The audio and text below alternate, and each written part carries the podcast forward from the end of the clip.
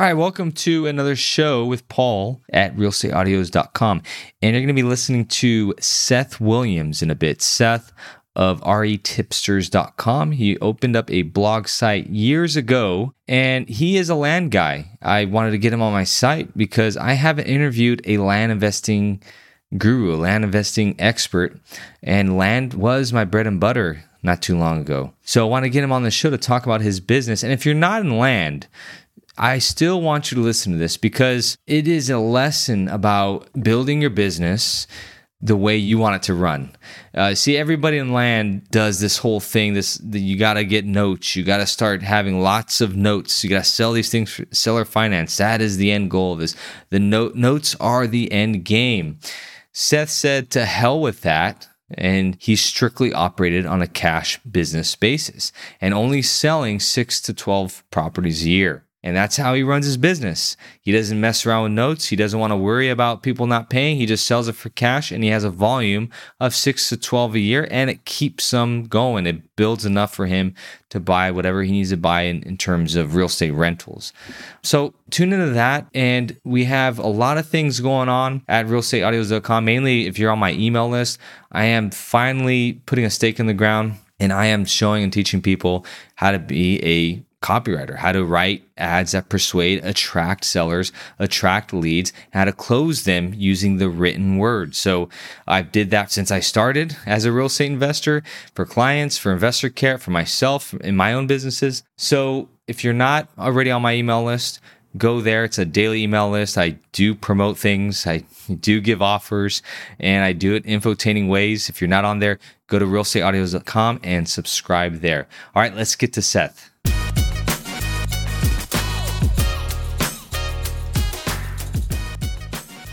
So yeah, Seth, you have your hands in a lot of different niches. You're kind of like me. You've kind of spread out, tried a lot of different things, and now you're in land. So what's the story behind Seth Williams? Yeah, yeah, good question. So my story started back in, man, I think it was like 2006 ish, somewhere in that range. And I say that because that was really when I first discovered this whole just general idea of financial freedom and passive income and the whole you know the rich dad poor dad philosophy just stuff that uh, in hindsight seems kind of obvious but i think many of us the way we're raised we weren't ever really told that. It wasn't an obvious thing until we're sort of spoon fed those ideas from a book like that and several others. So that was when i first realized hey i don't i don't necessarily have to do this 9 to 5 w2 career. Like there's a lots lots of other ways that could be a lot more fun and a lot more profitable to make a life for myself and you know in rich dad poor dad he talks about real estate as an option. But uh, he doesn't really get a whole lot of specifics of how like what specifically he did. And so i just took that and i was like okay well i guess i got to buy rental properties or i have to buy houses to flip or something. And i just spent like hours and hours and hours on the mls trying to find deals. And back in 2006 it was a lot like it is today, where prices were going nuts. Like it was impossible to find deals on the open market that would actually cash flow.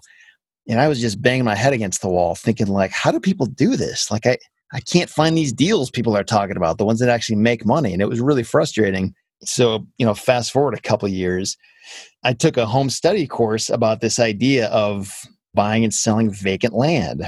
And I was like, huh, that's interesting. And so I looked into it further and I think a lot of people, and I, I was similar to this when I first heard this idea of vacant land. I was like, I just didn't really get it. It didn't click. But once I, you know, learn more specifics of like how and why it makes sense, how you're able to buy properties for pennies on the dollar and find highly motivated sellers, and they're actually not they're not that hard to find for vacant land compared to other types of properties if you're looking in the right places. It just really resonated, and I tried it, and it worked. And it was the first thing I ever tried that like really, really got traction so I spent several years trying to figure that whole business out, trying to figure out more efficiencies, different ways of approaching it, different ways to send offers, uh, different types of mail to send out, you know, more efficient ways to handle the inbound calls. And anyway, just kind of like fine tuning it and putting my own spin on it. And uh, yeah, I mean, I, I was able to do hundreds of, of land deals this way and realized like just how much easier it was than most other types of real estate in that you know there were no improvements there was nothing that was going to fall apart on me there were no tenants to deal with And it really got cool when I realized I didn't even have to be in the same state as where the property was. Like you could could legitimately do this remotely, and that was just a big deal to me. And I was able to do it on nights and weekends in my in my spare time. I could really scale it as much as I wanted to. Like I could either make it my life or I could just do it on, on the side as a hobby. And I was able to make more from my hobby than I was from my day job at the time. And that was just like, whoa, this is awesome. How long did it take for you to, from 2006 until you started getting some actual traction in this whole real estate thing? Yeah, well, the land thing didn't really even enter the picture until late 2008, 2009. Like that was when I really actually started trying that particular approach. And I think it was 2011 was the first year where I made more from my business than for my day job. What was your day job? Uh, my day job was working as a, it's kind of hard to explain exactly, but essentially what it boils down to is I was a glorified credit analyst in the commercial banking world. So I was dealing with a lot of commercial real estate deals analyzing those deals and figuring out whether or not they were a good deal for a bank to lend on. Okay, so you had your hand in some experience with real estate already. Yeah, a little bit. So was that a hard, a very hard decision for you to make to quit that safety net of a job? You know, it was actually several years after that when I decided to pull the plug on it. Uh, it's something I could have done a lot earlier, uh, but to your point, like I'm somebody who worries a lot. It's actually a huge personality flaw. I just spend way too much time just thinking about everything that could possibly go wrong. So yeah, I spent several years, you know, working my job anyway, even though I had this other option. And when I finally decided to pull the plug, yeah, it was definitely hard, but it sort of came to a head when I my job was the bottleneck. Like it was the mm-hmm. reason why I couldn't take my business to the next step. And basically when it hit that point and when it, and it, it had consistently been that way for a while, I was kind of what it, uh, I realized it was time. So what was the income, if you don't mind me sharing, before you quit? Like what was that income from from your land coming in on a month to month basis? Yeah, well, for me, I was always doing. Well, I'll back up a little bit.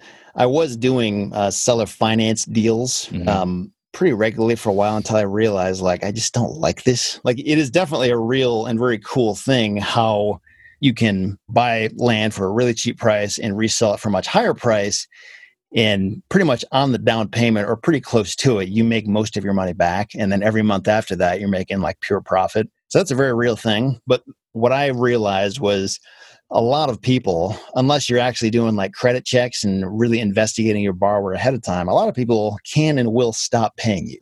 And I just was really annoyed by that. And I didn't want to have to chase people down. And you can repossess on the property and take it back and then resell it all over again. But that's a whole other process too. And in some states, that's a fairly easy thing to do. Uh, in other states, that's a much more involved, complex thing to do. Like you actually have to go to court and stuff. And so anyway, I decided to just start doing cash deals and focusing more on those big, big influxes of cash. So that was uh, that was kind of the approach I took. And my monthly income, it was kind of spiky, like it was all over the place. Honestly, like there were some months where I might make nothing, in other months where I might make like forty or fifty thousand bucks a month. So it kind of just depends on the month. But it was such that the annual income and the dependability of that was close enough for me to be comfortable and just realize like this is going to be fine. Like one way or another, I'm going to have the money I need. Was that a, a difficult thing to do to to juggle? It sounds like it took you, it took you a couple years to actually pull the trigger and quit your yeah. job yeah juggling that quote hobby of yours which is almost kind of feels like full time or maybe maybe not but um to juggle that and i don't know if you had a family at the time. Did you have a family at the time?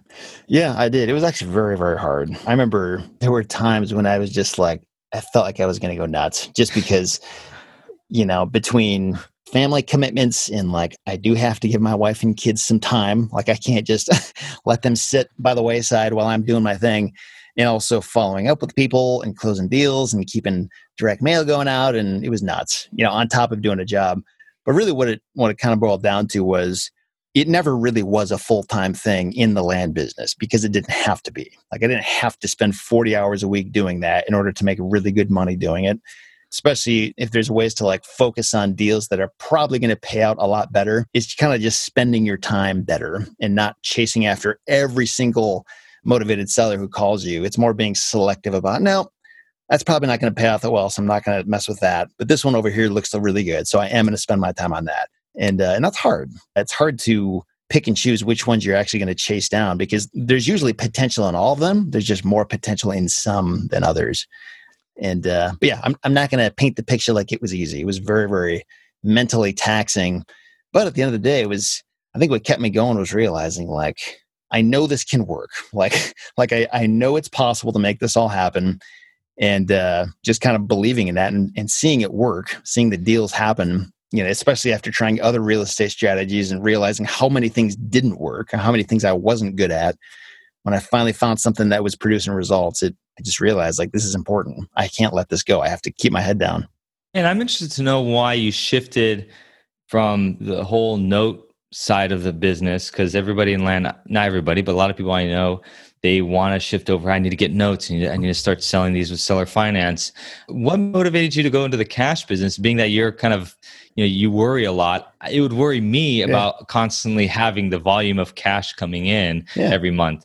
Yeah, well, that's actually uh, I think that's a totally good question. For me, I think it was, I mean, it's also worth noting, like, especially at the time when I quit my job, land was not my only source of income. It's not like everything was riding on the cash deals I did from land. I think land kind of was the bulk of it. Like, that's kind of where the, the real meat was. But if there was a month where, like, nothing's happening in land, there were other sources of income I had to draw on as well. That was a, another big part of what helped me get comfortable with this I think if you are going to do like strictly land and nothing else, like you are intent on that being your only thing, then yeah, I think seller financing is probably worth dealing with the hassles that come with it, uh, just because it's really nice to have some kind of uh, predictability in what the income is going to be each month. But for me, it's like because I had that predictability coming from a few other spots as well, I didn't have to like go all in on that. What were those other assets? Were they rentals? Yep, I had some rental properties. I was also uh, on the RE Tipster blog. There were a few things I was selling at the time that was making a little bit of money here and there, and that was pretty much it. How many rentals did you hold at the time? Two duplexes that I had bought at a really really cheap price, uh, kind of at the very bottom of the market, and they were both performing pretty well. So the land right now is pretty much just that you use it as your active income, your mm-hmm. your month to month cash flow. Yep. Awesome. So with land, what did you change about your whole selling process to sell land at a cash price? Because I have that mindset of thinking it only sell on payments, a thousand dollars down, two hundred dollars a month. That was my model at the time. Yeah. So what did you change to actually start selling these things, and how fast did you sell them at a cash price? Yeah, I don't know that I really changed a whole lot. I think it's just understanding that when you're only willing to accept cash, just statistically, it's going to take longer. Like add another three months or so. And obviously, like it depends on the deal. That's not always going to be that way. Sometimes it'll make no difference. Sometimes it'll be a huge thing. But uh, just realizing like you got to be patient. Like everything's going to sell at some point. But if you're not going to give people any other way to pay cash for this or to uh, finance this stuff, you're just gonna have to wait until the right person comes along and then keeping those listings out in front of people in every possible place that you can. I don't know that it really changed a whole lot other than maybe trying to think from like the days when I was doing seller financing versus not. But and I think I probably am a little more willing to come down on price easier. Like if things aren't happening, I'm, I'm willing to have a lot of flexibility on that. And I'm also really conservative with the kinds of offers that I make. Like I, I hear from some people who are willing to offer like 30 to 40, even 50% of market value. And that's like crazy to me. Like I would never offer that much for anything in land. Usually I'm sticking around that 10 to 20% of market value range. When, when you purchase. When I purchase. Yeah. Yep, exactly. Yeah. I think that's pretty typical. I th- yeah. 10%. Was the type of lot would did that change at all? Were you very particular about the market location and choosing a, a, the right location? I mean, a lot of the deals that I, I, find these days actually coming through my website, through my buying website. Like people will just find me and submit their property information, and I make an offer that way. And it's not so much about like the size or anything, but I, I basically just want to see like there's a lot of value here, you know, based on the market in which it the property is. Like it could be in right near New York City, or it could be out in the boonies in the Washington State, or it could be in New Mexico or Michigan I just want to see that like there's lots of value here and they're willing to take a really low offer. So yeah, it doesn't really doesn't really matter that's kind of one of the downsides actually to accepting uh, submissions and making offers through a website like this is that you're you're sort of a slave to whoever decides to visit your website and submit their property information. You never really know where that's going to come from, but at the same coin, like it's all free, and really good deals do come through that you know that medium. And with direct mail, you're able to target things a lot better. Like you can say, I want only this market, and I want this market with the properties that are in this size range or maybe in this value range. And uh, I don't really get to do that with the website. It's more just I take anything and everything, whoever decides to submit their stuff, and the offers go out based on that. So you are still doing direct mail right now for acquisitions? Yep, a little bit. Yeah, it's uh, like the past couple months, I've actually been trying to buy commercial lots, uh, which is a little bit different than what I've ever done in the past. But yeah, anytime there's like, I'm looking for this type of property in this area, that's when direct mail is definitely something that uh, I employ. Now, I've heard in a podcast somebody mentioning your name. It might have been a mastermind I was in, mentioning that you only probably do less than a handful of deals a year because you want to focus in on bigger margins mm-hmm. and less work. Is that true? Yep, that is. Yeah, I'd say, man, I mean, that six to 12 range is usually what I'm targeting. And it, what do you, uh, six to 12 lots that you're buying a year? Yep, you got it. And what's the margins that we're looking at here? Yeah, so usually I want to see that I'm making like at least 10 grand on the deal. And obviously, if I can do more than that, great. And on the same coin, that's the goal. Sometimes it doesn't actually pan out that way. Like sometimes I'll realize, oh, maybe this isn't worth as much as I thought. Maybe I'm only going to make five grand on this one. But at least like going into it, based on all the information I'm looking at, I want to believe that that is at least what the profit margin is going to be. Are there any horror stories with that? I mean, like buying a property that you thought was worth a lot more with, and was pretty much worthless? No, not uh no, not really. And I think maybe it's because I'm like going back to this whole like I'm so afraid of things. Like like I'm just really, really careful with stuff. Like I would totally rather err on the side of just not doing a great deal than making a huge mistake. So for me, I don't have any big horror stories like that. Anytime I've ever like made a big mistake or lost money on a deal, it was on the type of property that you pay like 300 bucks for. And at the most, you would lose 300 bucks, but not the kind where we're talking tens of thousands. Yeah. And, with these bigger margins, how long uh, do you expect to sell these things? How long does it take you to sell them? I think the longest I've ever held a property was 15 months. Part of that was because of the property itself, but also like I wasn't pushing marketing that hard the whole time. But yeah, I mean, usually what I would expect it's not a whole lot different from the other types of properties I've dealt with, the cheaper ones, like maybe six to nine months at the most is kind of what I'm anticipating it taking.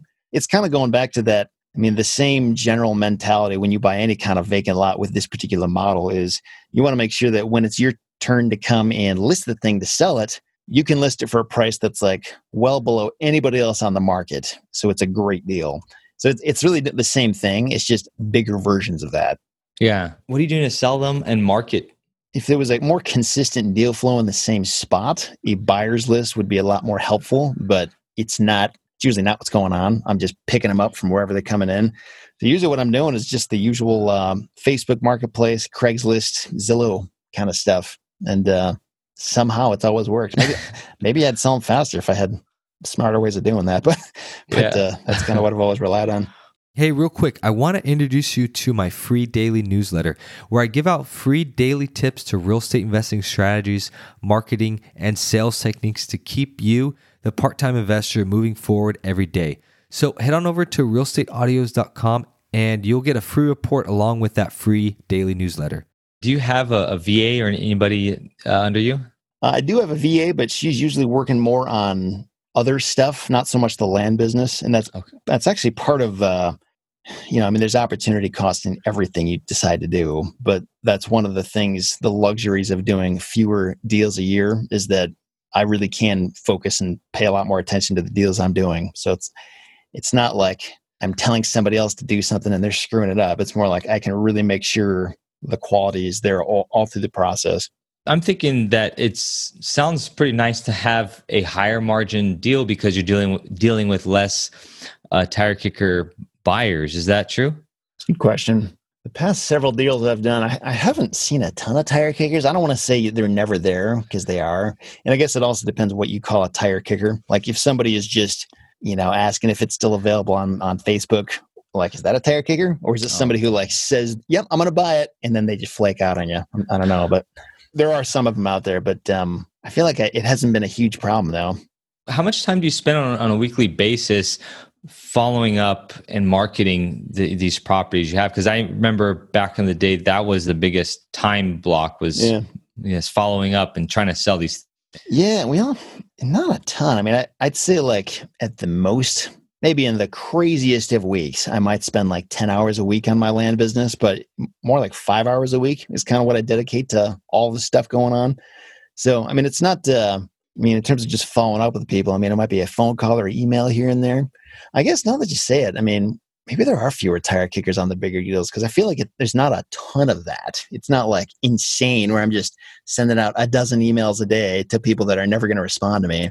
It's not really like that. So, It's kind of amazing, Seth, that you have all this because it's yeah you have a over six figure business it sounds like with just land by itself but you don't have many processes in place you keep it as simple as possible and yet you produce this this cash flow that that takes over your your old w2 Yeah. so I, I I don't know i guess what, what are some some things going back that you would tell yourself your younger self back when you started 2006 to 2011 yeah, it's funny you asked that. We actually just did a, a podcast episode on my podcast about this exact thing. Like, what do I wish I would have known back then?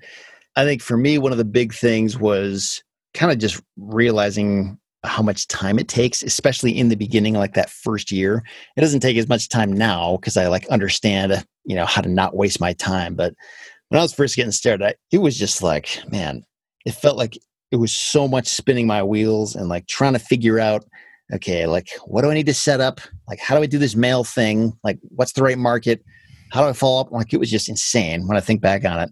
And I think part of that goes back to, first of all, not knowing what you're doing, which is normal in any new business, but also focusing on the smaller margin deals. Like, there is a lot more of that when you're doing it that way. You know, like it's kind of crazy sometimes. Either you or somebody you hire has to follow up on everything or opportunities get lost. And that was something that was pretty hard for me in that first year. And it got it got way better once I started ironing out a lot of these wrinkles. But I didn't realize how how crazy it was going to be that first year. I guess I would have said just be ready for a lot of time. Like pretty much all your nights and weekends are going to be tied up doing this. So just be ready for that. And I think I'd also the seller financing thing was another. I think it's one of those things that is uh, it's pitched a lot to people. Like this is why the land business is awesome, and like there's legitimacy to that. Like there's, I totally get why, and it's it works with land better than a lot of other types of real estate. So I don't want to discount that, but there were also a lot of uh, things I didn't realize I'd have to deal with as well with seller financing, like getting the right documentation down and understanding the laws in every state, in collecting payments, in tracking loans, and tax stuff, and dealing with people who stop paying. Like, there's a lot of stuff you're signing up for when you go down the seller financing route. And some people handle that by just not doing it. Like they just kind of wing it and don't do it right, and they don't use the right documentation. And I think it that can work to a point, but at some point it can kind of come back to bite you, especially if you get lots of deals that are all set up wrong. Like occasionally can can uh, come back to bite you. But I want to make sure I'm doing stuff right before I really get into it. And uh, don't know, there's just uh, there's a lot tied in with the seller financing piece that not everybody realizes. Yeah, I agree. There's there's overhead, and then the follow up when somebody doesn't pay, which which does happen. I'm dealing with it right now. so, yeah. So I, I mean, I I love it. I love that you kind of um, thought outside of the box here because the box in land is always, hey, uh, jump into notes. You need to start building up notes. While here, Seth, he's like, nah, I don't want to deal with that. So I'm gonna I'm gonna design my business the way way I want. Yeah, I mean it's uh, it's teach their own. You know, I mean I'm not saying it's bad. I just I just think like anything, there's trade offs. You know, you're crazy if you're if you're not paying attention to that and realizing, oh, there's probably a, pi- a price to pay over here if I go this way, just like there's a price to pay if I go over this way. so I I just realized the price to pay with not doing seller financing. In my case, I'm okay with that. So Yeah, Yeah. And, and it kind of it, it's uh, congruent with your whole personality, like you're saying. You worry a lot, and I kind of worry a lot as well. So if you have your you, most of your income coming from notes, and you might be worried about you know thirty percent, forty percent not paying from a recession. Is that kind of give you a clear mind given your personality? Yeah, I think so. In my experience with seller financing, it was probably like maybe like a third or so of people would either start paying late or just stop paying altogether. And uh, and I think it like it's not necessarily a terrible thing if you just know what to do when that happens. And again, like in some states, it's pretty simple actually. Like you send out some notifications and you can terminate the land contract or whatever you used, and it's over.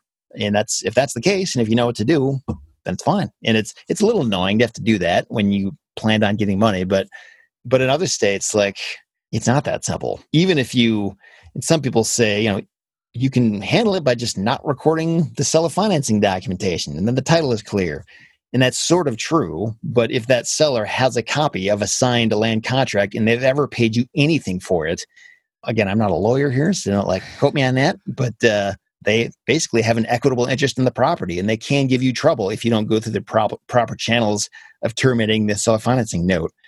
And, you know, not everybody will do that, but like, if you really want to follow a letter of the law and like do do it the way an attorney would tell you to do it, at least the attorneys I've talked to, it's not that simple. And some people are okay just like dismissing that and they just don't care. But I, I just get hung up on that stuff. You know, I want to do it right. I don't want to just wing it and like not care. And uh, that's part of the reason why. Yeah. Now, when, when selling, going back to selling now, uh, when uh, is there anything you do particularly different when you're posting up ads on Craigslist and Facebook and Zillow, or are you just posting, you know, the the type a lot and uh, the acreage and all that? Yeah, it's um in terms of what would be different. I mean, I, I obviously put up plenty of uh, effort into like making a good description and getting really good pictures, especially on the more expensive ones. The pictures are like they're worth spending some money on. And the neighbor letter thing, it's uh, again, it's sort of similar, I think, to the cheaper end properties where like my experience, usually like 20% of the time it will materialize into something if you send neighbor letters out to everybody adjoining the property. And I found that to be pretty similar, but um, just realizing like that can pay dividends. Like that's it's not th- something to just skip. You're talking uh, about the neighbor letters, sending the um, uh, letters to the adjoining. Yeah. Yep. Yeah. So exactly. So if you buy a property that has one on one side and the other side and behind it and across the street from it, and even like in a nearby radius, you could go that far if you wanted to.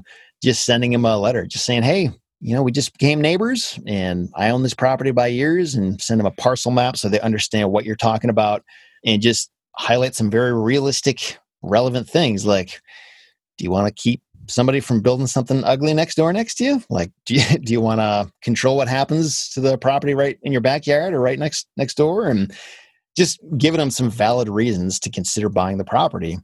And sometimes people will be all for it and other times they won't care. But there was a, a property I sold um, just late last year where it was the biggest ROI deal I had ever done where I bought it for 500 bucks and it was landlocked and it was 10 acres and the neighboring property owner within 23 hours of me listing it they offered me 25,000 bucks for it.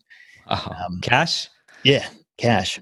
And that's why you want to send neighbor letters because I mean that person may not even know if you're posting it on Craigslist and that's it. So it's always worth reaching out to people and just saying, "Hey, just so you know, like this is here if you want it. I'll give you first dibs." That kind of thing. Yeah. So that deal right there, I mean, that is not your typical no, land no. deal, right? So I think when people listen, you know, the the headlines in certain platforms are like, "Oh, make twenty five thousand dollars with one land," so no, it gets people going, right? So it's all the little small, little deals, little runs that make this business, right? Yeah, I would agree. I think it's uh, there's a lot to be said for like the small ones that make you know 10 grand or less type thing like there's definitely a lot more of those out there and they're easier to get and people are more apathetic about them. So i think you'll find a lot more motivated sellers and yeah so i, I wouldn't discount those either. I just Who, i don't do them. Who's buying these lots? That's always a question like who's going to buy land for that much money? I think part of that also is um you know saying just the words a lot of money like that's kind of all relative to like yeah. the market you're in and the person you're talking to. But you know like in that instance i just said it was the neighbor and he ended up being a builder and i don't know i guess he, was flush with cash in other situations i mean it could be somebody who I guess I don't really know their story, honestly. I, I know that in most cases they're planning to use it themselves, but like I don't know where they got their money or what they do for a living or anything. I mean, they could be taking out a home equity line of credit to buy it. Maybe they don't necessarily have the cash. So I don't know. Maybe they got a cash gift from a rich relative or something. But uh, yeah, it's just people who do have the money in some way, shape, or form from somebody. Is ever the usage of the property coming to mind when you're, you know, you're, you're marketing, you're setting up ads to sell it? Yeah, yeah, for sure. I mean, I like just when I'm doing my due diligence, for example, like I usually look at enough information to know like this thing isn't useless. Like it's not wetlands. It's not like a person can do nothing on it. Like I would try to go through whatever my end buyer will end up doing. Like what are they going to want to look at? And I just try to make sure is it pass all those tests because someone's going to look at it at some point. It might as well be me before it's too late you know when i was doing this it was you know one of the things that the what you're selling i guess would be you know correct me if i'm wrong is is the the dream of building something on it or doing some something to it mm-hmm. uh put it making it into dirt bike track or whatever it was or building a cabin on it mm-hmm. now is building in most parts of the us pretty much very very difficult to do you're asking if it's difficult to build like get yeah. approval or what part of that you mean right right so so okay uh, I, I, guess one of the things i struggled with eh, ethically in my mind was always i'm selling this the selling point of land is hey you can build your own house you can build your own cabin even though i didn't really say that because it's just for for legal purposes mm-hmm. but at, in the the end of that the reality of that is it's actually very very difficult to build on it. And the buyers have this this dream or this um, anticipation that they're going to build something on it. Well i mean it uh, it could be. I guess it just depends on the property. Like is there a do you mean difficult in terms of like um, permits county laws that, re- that have restrictions? Yeah because there's actually a few different layers of that. Like there's the zoning and there's like the planning department and like what are the setbacks required? Mm-hmm. or like what you could build one thing on here but not another thing. Or you could mm-hmm. put a could roll your rv on here but you couldn't build anything. And so it's i think it kind of comes down to how in the weeds you want to get on that and how did, did you look into all that but uh, before your like your pre-research on the property you're about to buy? Did you look into what you can do and, and setbacks and all that? Yeah i mean usually the what i'm looking at is it kind of depends on the size of the property first of all. Like if it's something that is 10 acres, for example, or five, or even a couple acres, in most cases, you're not going to have setback issues there. But even so, I mean, usually what I would look at is what is this thing zoned? I might look up whatever the local zoning ordinance is, or even call the zoning department and just ask, like, what can I do on this thing? Like, based on what you're seeing, tell me what you think I can do. And I kind of get it from the horse's mouth. And if they tell me that, it's like, okay, there you go. You told me that. So I'm, I'm not lying or making anything up. This is buildable according to you, the zoning department or the planning department. This will all go into your marketing and your ads, right? Well, I mean, if I was going to say something like buildable lot for sale in this area, I mean, if I'm going to put the word buildable in there, I mean, that's the kind of stuff I want to make sure like it actually is buildable. And that's the thing, like, there can always be that next level of problem that could come up but like what I want to do is I want to make sure I'm not finding out this is not buildable and then saying it's buildable. like that's what I, I don't want to do is like confirm there's a problem and then lie about it. What I want to do is confirm that from these high level, you know, metrics, it does seem to be buildable. And I also have uh, there's a document I have whenever I sell a property where the seller basically has to read through it and say, I've either chosen not to get a survey or I did and I've everything is fine. I've looked at this, I've looked at that, I've looked at all these things. I'm never going to come back and sue you for anything. Like, this is totally my thing. And that's kind of what, I mean, in a way, anytime you buy anything at a huge discount, which is ultimately what I'm selling it for in the end, many people assume that anyway, but I just like make them put it in writing. So there's no confusion about that. Have you had any problems in the past from selling it and then somebody comes back afterwards and has a problem? Not really. The only time anybody has ever come back to me after I sold it was one person said that their neighbor claimed that they owned part of their property that I just sold to them. And what I did in that case, I actually I probably went further than I needed to, but at my cost, I ordered a survey. So the surveyor went out there and staked the corners of the property I just sold to confirm, no, no, these are the property lines. And that resolved that, the issue How much is a survey? I've heard they're pricey. Well, the one that I got was about 300 bucks. It depends on the kind of survey you're getting. There's many different levels and of uh, complexity when you order a survey.